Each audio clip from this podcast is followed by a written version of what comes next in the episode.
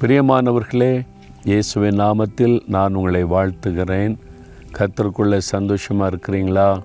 நம்ம மகிழ்ச்சியாக எப்பவும் சந்தோஷமாக இருக்கணும்னு சொல்லி தான் ஆண்டவர் தினந்தோறும் உங்களோட பேசுகிறார். அப்போ நீங்கள் சந்தோஷமாக இல்லாட்டா என்ன அர்த்தம்?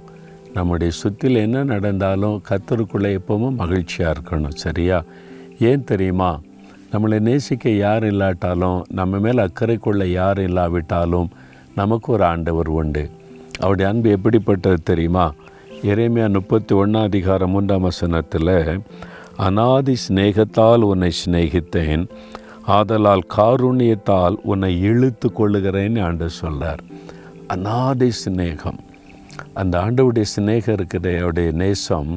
அது அனாதியாக என்றைக்குமே நம்ம நேசிக்கிற ஒரு அன்பு. அந்த சிநேகம் அந்த அன்புக்கு ஈடாக எதையுமே சொல்ல முடியாது. ஆண்டவர் நம்ம தாயின் கற்பத்தில் இருக்கும் பொழுதே அவருடைய கண்கள் நம்மை கண்டதாம். பார்த்தீங்களா அப்போவே அவர் நம்மளை நேசிச்சிட்டாரு. அப்போ அவருடைய சிநேகம் வந்து அவ்வளவு விசேஷமானது. அதனால் காருண்யத்தினால் இழுத்து கொள்ளுகிறாராம். நம்ம பாவம் செய்து தேவனை விட்டு தூரமாக போய் நிம்மதி இல்லாமல் அலைந்து கொண்டிருந்தாலும் ஆண்டவர் தன்னுடைய காருண்யத்தினால் நீ என்கிட்ட வா. மகனை என்னிடத்தில் வா. மகளை என்னிடத்தில் வா என்ற அவருடைய அன்பு நம்ம இழுத்து கொண்டது. அதுதான் அவருடைய காருண்யம்.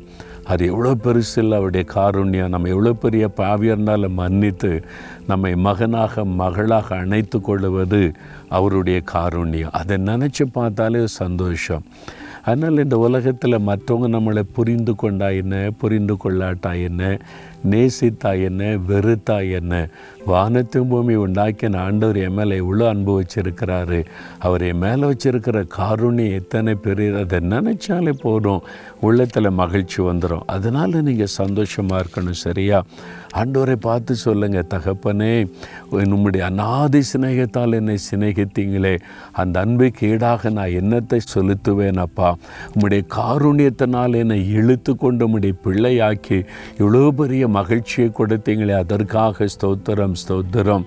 இந்த உலகத்தில் யார் என்னை வெறுத்தாலும் உம்முடைய அன்பு எனக்கு போரும் யார் என்னை புரிந்து கொள்ளாவிட்டாலும் உம்முடைய காரூணியம் எனக்கு போரும் நான் மகிழ்ச்சியாக இருப்பேன் சந்தோஷமாக இருப்பாப்பா இயேசுவை நாமத்தில் உமக்கு ஸ்தோத்திரம் ஸ்தோத்திரம் ஸ்தோத்திரம். ஆமேன்.